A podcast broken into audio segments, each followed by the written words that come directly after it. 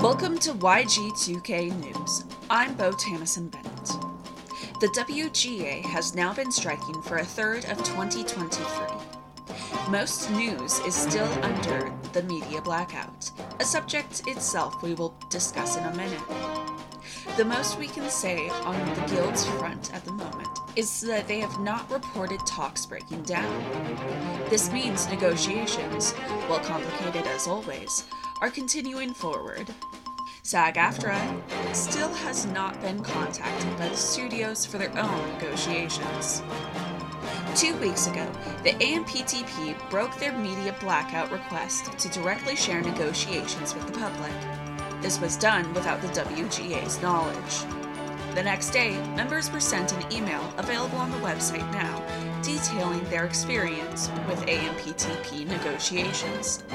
One claim in the email is uh, that upon entering meetings, WGA leaders were lectured about not accepting their first offer and continuing to hold out for all demands. In response, they shared their grievances and left. This was an obvious attempt to get the Guild to cave to studio wants and sow discourse in the public. Writers came to social media to discuss the subpar offers and the, all the loopholes that would give studios the same overreaching power they currently have. For more information, this email and others giving more detailed accounts are available on the union website. The AMPTP has hired a crisis PR firm to help with their failing image. Writers uh, took to social media to criticize the move instead of using the money to pay the firm to just pay the writers. This PR group is led by Molly Levinson, a previously pro labor professional. This has uh, led to an increase in negative attention that only confirms the AMPTP has lost the public court of opinion. Several puff pieces that have come out since this group was hired, attempting to make writers and actors look unreasonable or like they agree with the AMPTP. These articles have garnered a great amount of pushback for attempting to get people to overlook obvious propaganda. The video game division of SAG AFTRA has now authorized voice actors and mocap performers to join the strike against major game studios. They are seeking the same pay raises and protections from AI manipulation that other divisions are. Some talks have led to speculation that specific studios will break from the herd to sign interim agreements with the unions. This doesn't come as a surprise considering the fall lineups that have been pushed back due to the strikes. In other strike news, members of the United Auto Workers voted to strike with a 97% of members that voting yes. Hotel workers have also called for a convention boycott in California as their strike continues and only grows stronger. Disney VFX workers have officially filed to unionize with the National Labor Relations Board. And finally, UPS Teamsters got their 35% pay raise, as well as other amenities set to their contracts. New polls are showing that 70 plus percent of citizens are supporting the new strike movement, which is not surprising considering what affects these industries is affecting all working people. Once again, for all guidelines, rules, or questions, please visit the WGA and SAG AFTRA websites. These are the first and foremost places for accurate and up to date news. With YG2K News, I'm Bo Tamison Bennett, signing off. Up next, a roundtable discussion of the 1999 adaptation of Sheridan Le Fanu's novel Carmilla. Trigger warning for discussion of toxic and abusive relationships, sexual content, and fantasy violence.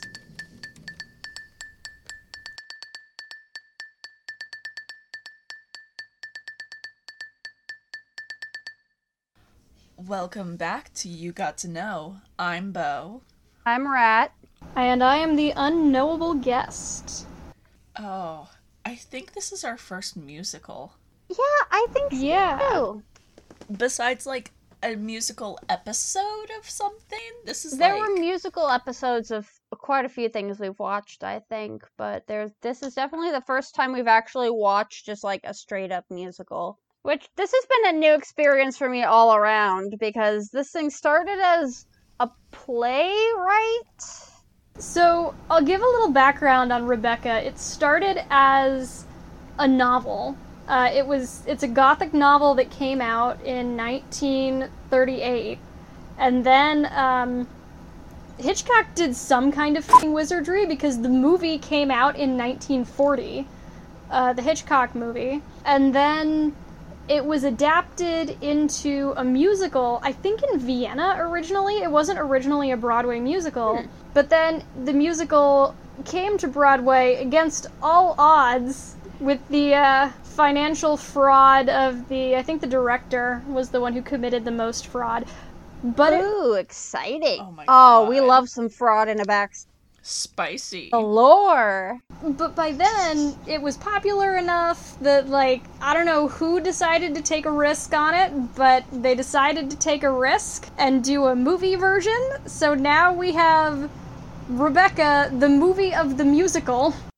The movie of the musical of the movie of the book. It just keeps going. Yes, Eventually, they'll make a show, exactly. and then it'll just be a layer deeper.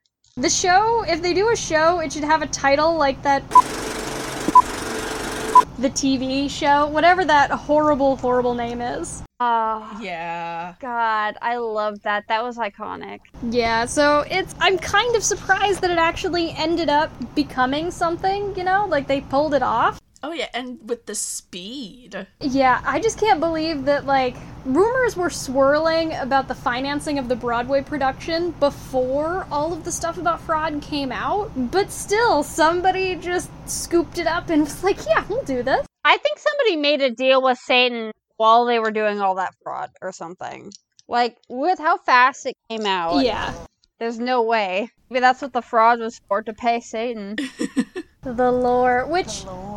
What I will give this production is the 1940s movie got a little bit kneecapped by the Hays Code, where I'm gonna do spoilers because the plot has not changed significantly from either the 1938 novel or the 1940 movie. if you've seen one, you've seen them all in different flavors. In the movie, because of the Hays Code, Maxim couldn't just kill Rebecca. That was not allowed under the Hays Code. So instead, she falls and hits her head and dies, which is just anticlimactic. But in this one, he gets to shoot her. Eee! Gun violence! Violence, violence, violence. It's a lot more fun when it's intentional. She deserved it, even though it was kind of weird to be cheering on uh, the death of uh, Rachel Rachel Weisz. I never know how to pronounce her last name. Rest in piss. Which she is just a f***ing inspired choice for Rebecca, if I do say so myself. Oh my god, I am still in awe of her as Rebecca. That I think that is one of the single most brilliant casting choices I've ever seen. Because she can play the like paragon of virtue that Rebecca is pretending to be, and that the narrator is convinced that Rebecca is for a while. But then, as soon as the curtain gets pulled back and there start to be the flashbacks of how awful she was, like, she's so good. She is just intensity incarnate. I don't know if this was intentional, but the actress who played the narrator, um, Mary Jane Noon, she is Irish. But I do wonder if it was kind of intentional that the second wife of this, you know, proper English gentleman really sounds and looks Irish, where his first wife is very English and proper. Yeah. That is one of those delightful little details that you can't help but eat up. Mm-hmm. Yeah, it was just like You can't help but feel like it's intentional. I mean, it's a great cast. It's fun to watch, but also I I did not recognize Olivia Cooke on my first watch through because she is a baby in this. God, she is. Yeah, this is around the time of like, what was it? Uh, Yeah, yeah. yeah. That's like the only thing I know her from. I haven't even actually seen the movie.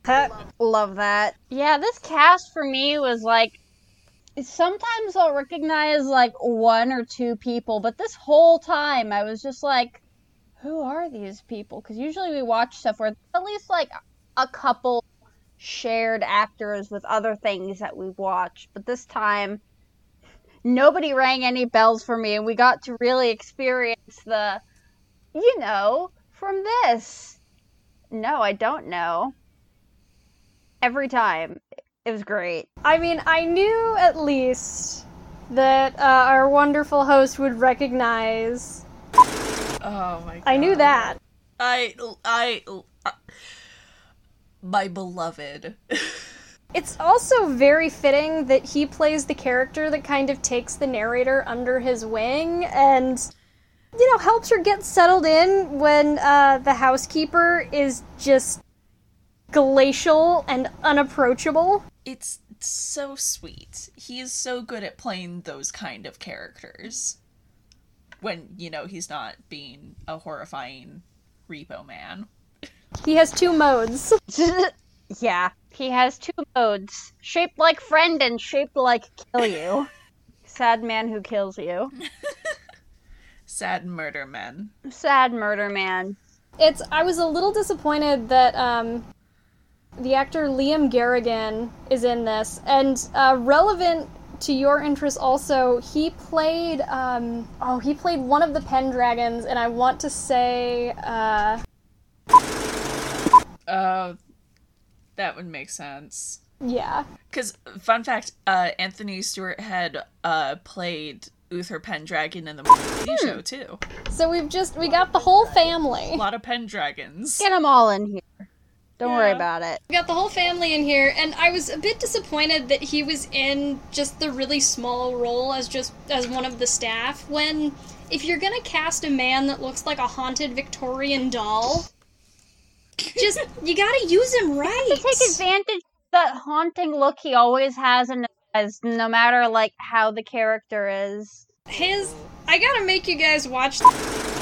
If only to show you how just unnerving Liam Garrigan can look at any given time.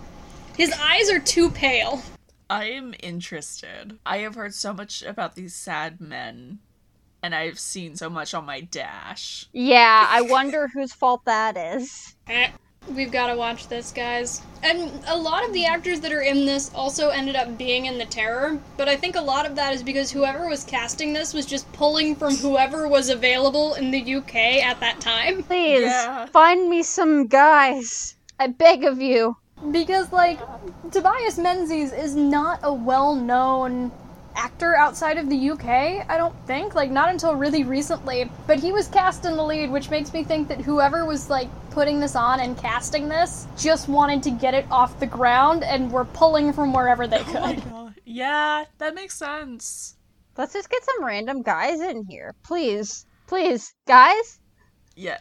Just just find us your saddest men, show us your saddest, most haunted looking men. We need them all. preferably English. Which is how we end up with. I was I was telling uh, our wonderful host about this before you came on the chat, chat rat. Oh, rat. Did you notice that the guy who played Jack, who I love that even in the adaptation that was kneecapped by the Hays Code, Rebecca's lover is still her first cousin. That's never removed in any of the adaptations. He's always her first cousin. Which is weirder to me than her being murdered by her husband. But anyway. But it's it's really good that they cast a tall guy as Maxim because otherwise having Alistair Petrie as Jack would have been overwhelming because that man is six foot six. That's fucked up. like you need a villain, cast him. He's six foot six and looks like I- I don't know quite how to describe it. He looks disgusted with your very existence. Accurate. He looks disgusted at all times with every thought and action you have ever taken. got resting judgment face. Exactly. Someone in fandom did like a kind of cartoon guide to the different characters where it was just, you know, the the faces of the different characters with little notes on how you can identify them. And his character, the one that I still quote with Jess to this day, is um he has eyes, but he looks at you with his nostrils. Yeah. Yeah, that checks out. He kind of doesn't have any other choice, considering how tall. He's too tall. So tall. He doesn't look at you down his nose, he looks at you through his nose. I love that. and you are stinky. So yeah, I think they just rounded up whoever they could find in the English countryside. Just, just set the tea out and see who appears. Yeah. Set up some cardboard boxes. So they went out and sh- and just kind of shook some bags out, like how you shake cat treats to call the cat. They just set some crumpets out on a dish uh, under a cardboard box with a stick holding it up. And just sat there with the string to pull it when they got there. Look, if that's how we can lure Anthony Head, we gotta get some tickets to go to the UK, my dude. We can do this. It's fine. Just gonna go around the English uh, countryside, just pss, pss, pss, pss, pss, pss, pss. Anthony Head.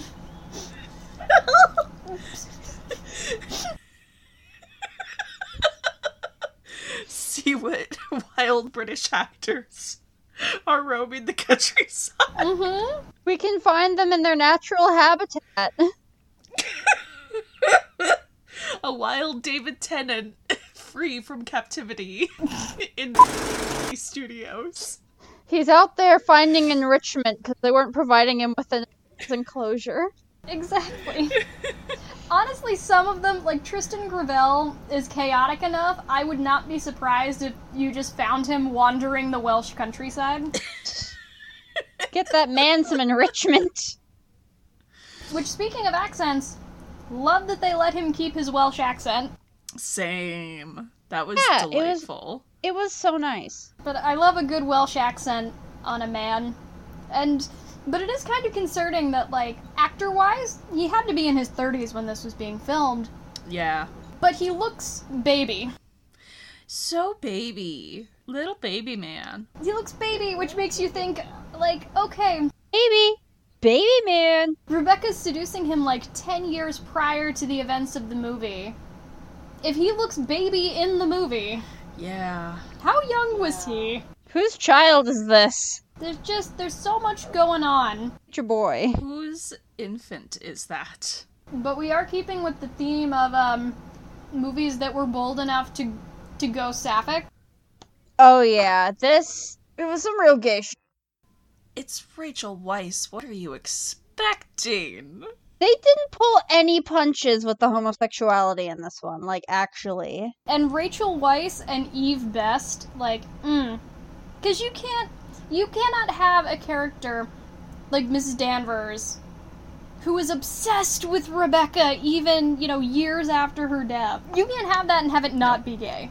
Yeah. It but like the way that they did it specifically, it's like they were like trying to max out on the gay.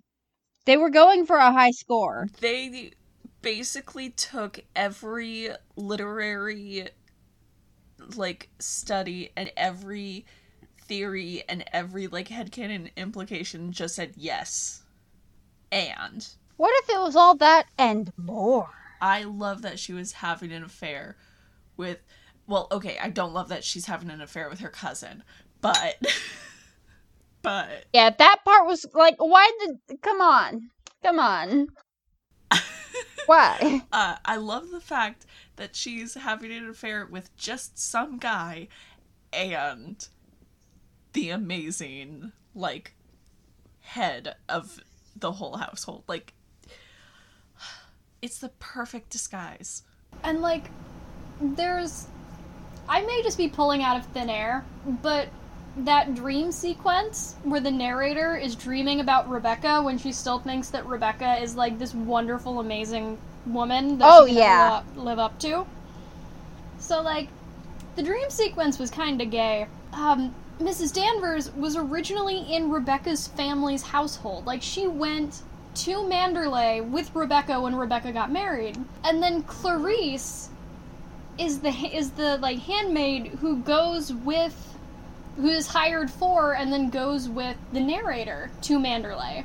So like parallels. you got some parallels going. I don't. I didn't try to read too much into what was happening between the narrator and Clarice, but like I think you could. Oh, could. there is so much to read into there. We have looked at the cover. We have not even begun to open the book. There there is so much mirroring in their storylines. really is. It was like um what was it? And like so much of the conflict is coming from not just the narrator and the memory of Rebecca, but the narrator and Mrs. Danvers. For the first half of the movie, it almost feels like Maxim is just incidental. He's just kind of there. Yeah, he's just He's just a guy that we invited to the party. Yeah. Don't mind him. I mean, he's Tobias Menzies, so he's not that bad to look at, but just, you know, he's there, he's nice. He's being a little bit brooding. I think they should have gone with somebody else if they'd really wanted brooding, but he's he's trying. doing his best. best. Jinx. Woof. it's like the exact opposite of it got rushed and we got absolute turbo garbage. But this time it got rushed and we got a, like a perfect storm that honestly I don't think it could have been any better because like the piece togetherness of it feels just like on brand, I guess.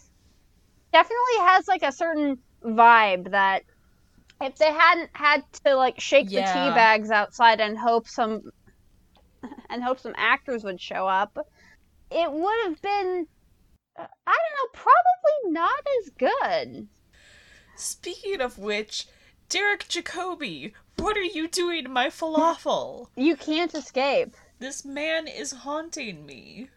He's in just about everything that's filmed in the UK, I think. Like, he'll just show up. There's no escape. Then you're full He was awful. there in my rewatch. He was there in Look, if Matt Damon had been in it, then it would be a perfect cast. God. That would have been Instead of surprise Matt Damon, we get surprise Derek Jacobi. It certainly is something though. He is always a surprise.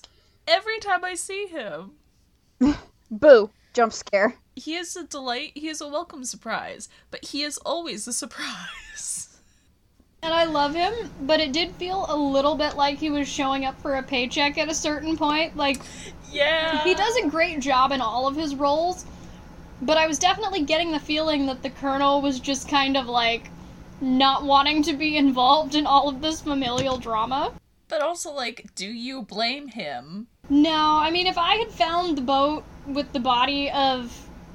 They, un- they get her boat out, and turns out her husband ID'd the wrong body. Nice. Rip. Admittedly, she's just bones at that point, but still, she's got a bullet hole in her skull, and he's still like, hmm, suicide. I think it's suicide. We're gonna call it that, and we're gonna go with it. Uh, yep. He's he's just there for the paycheck. He's just there to get through the day. He is just doing what he can to survive. I think that's most of this cast. Yeah. But with what a mess everything was. They were just doing their best with what they had. It turned out pretty damn nice. I am going to hold nothing against them. I'm pretty sure they were rushing it to try to get it done before all of the financial scandal really came to the forefront with the musical. Oh boy, did they try. yeah, it's like, quick, they're looking. Quick, they're looking. Faster. Quick, hurry. Act faster. Um, And like, and I didn't do that much reading into the production beforehand, but I have a feeling that you know at the end where the where Manderley is burning down mhm. because Mrs. Danvers was just like gonna take all of it with her. How could we not? I would not be at all surprised if you told me that they actually did burn down. Oh, fully. fully believe that. Oh, yeah. Like that must have been the last thing they filmed. They just torched it because I do not think there was a budget for uh, that kind of effects if they weren't doing it for real. Yeah, honestly, I would be disappointed if they didn't actually burn the, the thing. catharsis. Like, seriously. Be gone, demon. they deserve catharsis. They exorcised it with fire. They do deserve catharsis, and it it has a kind of um, not poetic justice, but it's definitely poetic that they get to burn down their model of Manderley, and like I'm sure that part of the financial problems with the musical were caused by the fact that they're like, we need to have this gigantic, opulent staircase that we pretend to burn down yeah. every oh single my show. god. Oh my god. Yeah, that thing massive. Yeah. Yeah, that's just like get me. I'm sure that wasn't part of the financial strain on the play. Oh, so not everything needs to be a musical. I I'm glad we got this, but you know how you could have avoided a lot of these problems? Not everything needs to be a musical. And not every musical needs to be on Broadway. It would have been a delightful off Broadway production, but no. Yeah. They had to make it Broadway, and then they had to rush this movie through to try to get more people to see the Broadway show before it got shut down. Yep. Oh boy, do they try. Oh my god, do they try? They try all the time. Uh, we know Anthony Head could sing. Oh god, can he sing? If listen. Oh, Listen, just look at any music he's done. they're listening. He did. He did a thing as f- and like and like even if you don't want to get invested in any of that, there's a musical episode of where he has his own songs. Say what you will about that episode, the soundtrack still slaps. It will always slap. I mean, I think that I- didn't notice anyone standing out a whole lot, like the way that Russell Crowe stands out in, or Pierce Brosnan stands out in, which, don't get me wrong, I love both of those movies, and I adore both of those actors in their roles because, god damn it, they tried. And I think that at the very least, this cast, there wasn't anyone who stood out as being the trying so hard, but in the end, it doesn't even matter. Yeah, they they did decently. They did decently. There was no really noticeable weakest link here. Everyone did the assignment. They They did it, maybe not for full credit, but it was turned in on time. Yeah. And it had everybody's names on it. Woohoo. At the end of the day, that's what matters. I mean, I would say arguably the weakest link would be Tobias Menzies, but he's still not bad. I just think that you could only think of him as the weakest link because he is, you know, Maxim. He's one of the main characters, but he pulls it off. Yeah. There is no bad. There is just, eh, could have been better. Yeah. Okay, the story of what Rebecca, we've kind of hinted at bits and pieces here, but looking at cohesively, God, it's wild. Uh, Yeah. because And I was coming to this, so this is my first experience with like this franchise, I guess you could say, because there's so many different versions of it, but I didn't know anything about it coming into this, and the entire time I was just yeah, it was just all an endless series of what. yeah, It's kind of insane. Like, it's a really good example of Gothic literature, even though it's pretty late for the Gothic movement, but, like, it's solid. It carried the vibe.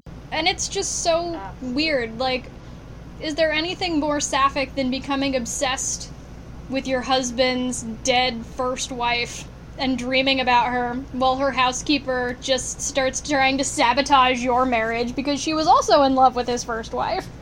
That's just an average lesbian weekend. This woman got all the but only after she died. And then it's not just that she was having, she was definitely having the sapphic affair with the housekeeper, but she was also having an affair with her first cousin. God, who thought she was pregnant, but oops, she was actually dying of cancer and was provoking Maxim to euthanize her. Good God. Like, that's prime material for a musical because it's melodramatic and it's insane. It real there's so this is one of those everything happens so much kind of things cuz everything happens so much all the time always. nothing goes harder than gothic literature. Yeah. You think it's gonna be like a moody, intense period piece, and it could have been, I think the the like 1940s movie more is that, but it's just the plot is a little too soap opera for me to really take it seriously as a period piece, you know? Mm-hmm. Yeah. It could have been iconic, but it I genuinely wonder if it would even qualify as cult classic because it's just kind of adequate. It's just kind of there. It's better than the 2020 adaptation. yeah. Yeah, like it it did Rebecca and it did a musical and it did it adequately. I think that like at the end of the day, they could have done a pro shoot of the musical and not a Yeah. whole lot would have been lost besides the the bat Oh yeah. But but yeah, not a whole lot would have been lost if they had just opted to do a pro shot of the musical. hmm Do more pro shots. Mhm. That is what we need. At the end of the day, I am always going to say we like we don't have to get rid of the movie musical, but pro shots are going to save us from a lot of bad movie musicals. It's what the people want. Give us what the people want. I do not want a Heathers TV show that does some of the most heinous things. What I do want is a pro shot. And like I feel like to some degree this movie is secretly phenomenal because musicals so rarely translate well to a hmm. movie format. And especially when it's already been translated from a book into a movie, into a musical, and now back into a movie, but it's also still a musical. Like, There was a lot of translation going on here. the fact that it works at all and is okay is kind of a miracle. Yeah. The fact Uh-huh. that they are like a satisfactory run of the mill movie musical says a lot. Yeah. Like there there's a waiting in the wings video on the musical that this is derived from. It's wild. It's, I mean, every time you think that the last twist is over, there is a new twist. Right? Never ends. And the fact that the movie actually has, like, it doesn't have any massive tonal issues either, which is what you get most of the time when you're trying to adapt a musical, especially a very serious musical like Rebecca, is you have issues with tone. And I didn't notice that so much here. I mean, I would say the tone that they kind of hit was unbuttered toast, but it wasn't burnt. Yeah. Yeah. It it's like it's That like checks out. it's it's not over toasted, it's not under toasted, but you could really use a little something extra. Please put on the butter. Not required, but definitely recommended. Yeah. One thing that I think can still be learned from this musical and other musicals that current movie musicals have forgotten is um don't like wink and shrug to the audience about what's happening like don't draw attention to the weird shit that's going on. If you want us to suspend our disbelief for this movie musical, go into buy into it whole hog. Yeah. Stop being cynical about it. Stop lampshading your Thank and you. just give us a musical. Yeah. It's like we're not here for that. We're here for the media, not for like you acknowledging us sitting in the theater. Yeah, I mean, I think that Rebecca, well, you know, not a phenomenal movie by any means. I just, I think that it should become kind of mandatory viewing for some of the people who are going into movies now. Mm-hmm. Where it's like, okay, mm-hmm. this is how you translate a serious musical into a movie musical format, and it's called buying into it whole hog, no lampshading. Commit the bit. I feel like that's one of the biggest things people have forgotten is commit to the f- bit. You're making a movie musical. Yeah, pe- People don't know how to do that anymore, and it's really annoying when it's just like, oh, hee hee hoo hoo, here's this thing we're doing. Like, okay, we'll just do it. Instead of going hee hee hoo hoo about it, just do it. And they just did it. They didn't have time to lampshade anything in Rebecca. They just had to do it and get it done.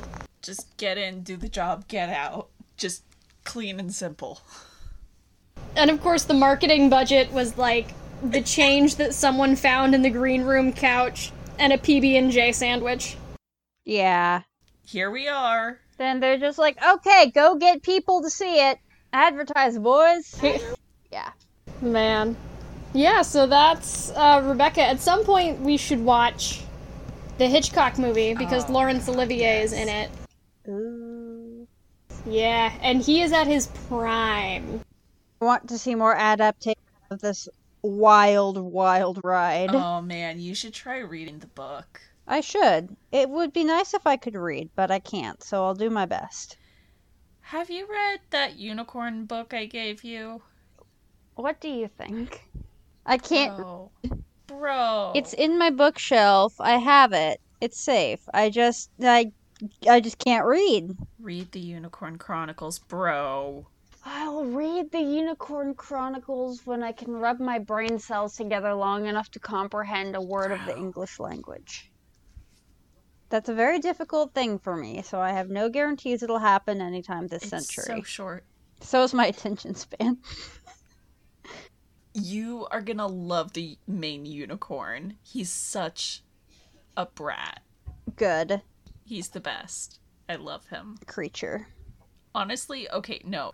I have no other time to recommend that this book series. You want to get your kid into fantasy, you want like baby's first Game of Thrones, get him the Unicorn Chronicles. It's it's so good. They don't talk down to the reader and it deals with realistic problems for children in fun fantasy settings that make it safe and not super scary to deal with. Uh they also get progressively longer and more complex as the series goes on. So good. Make So your good. child read it's a one of the book. book series that got me obsessed with reading as a kid. So good.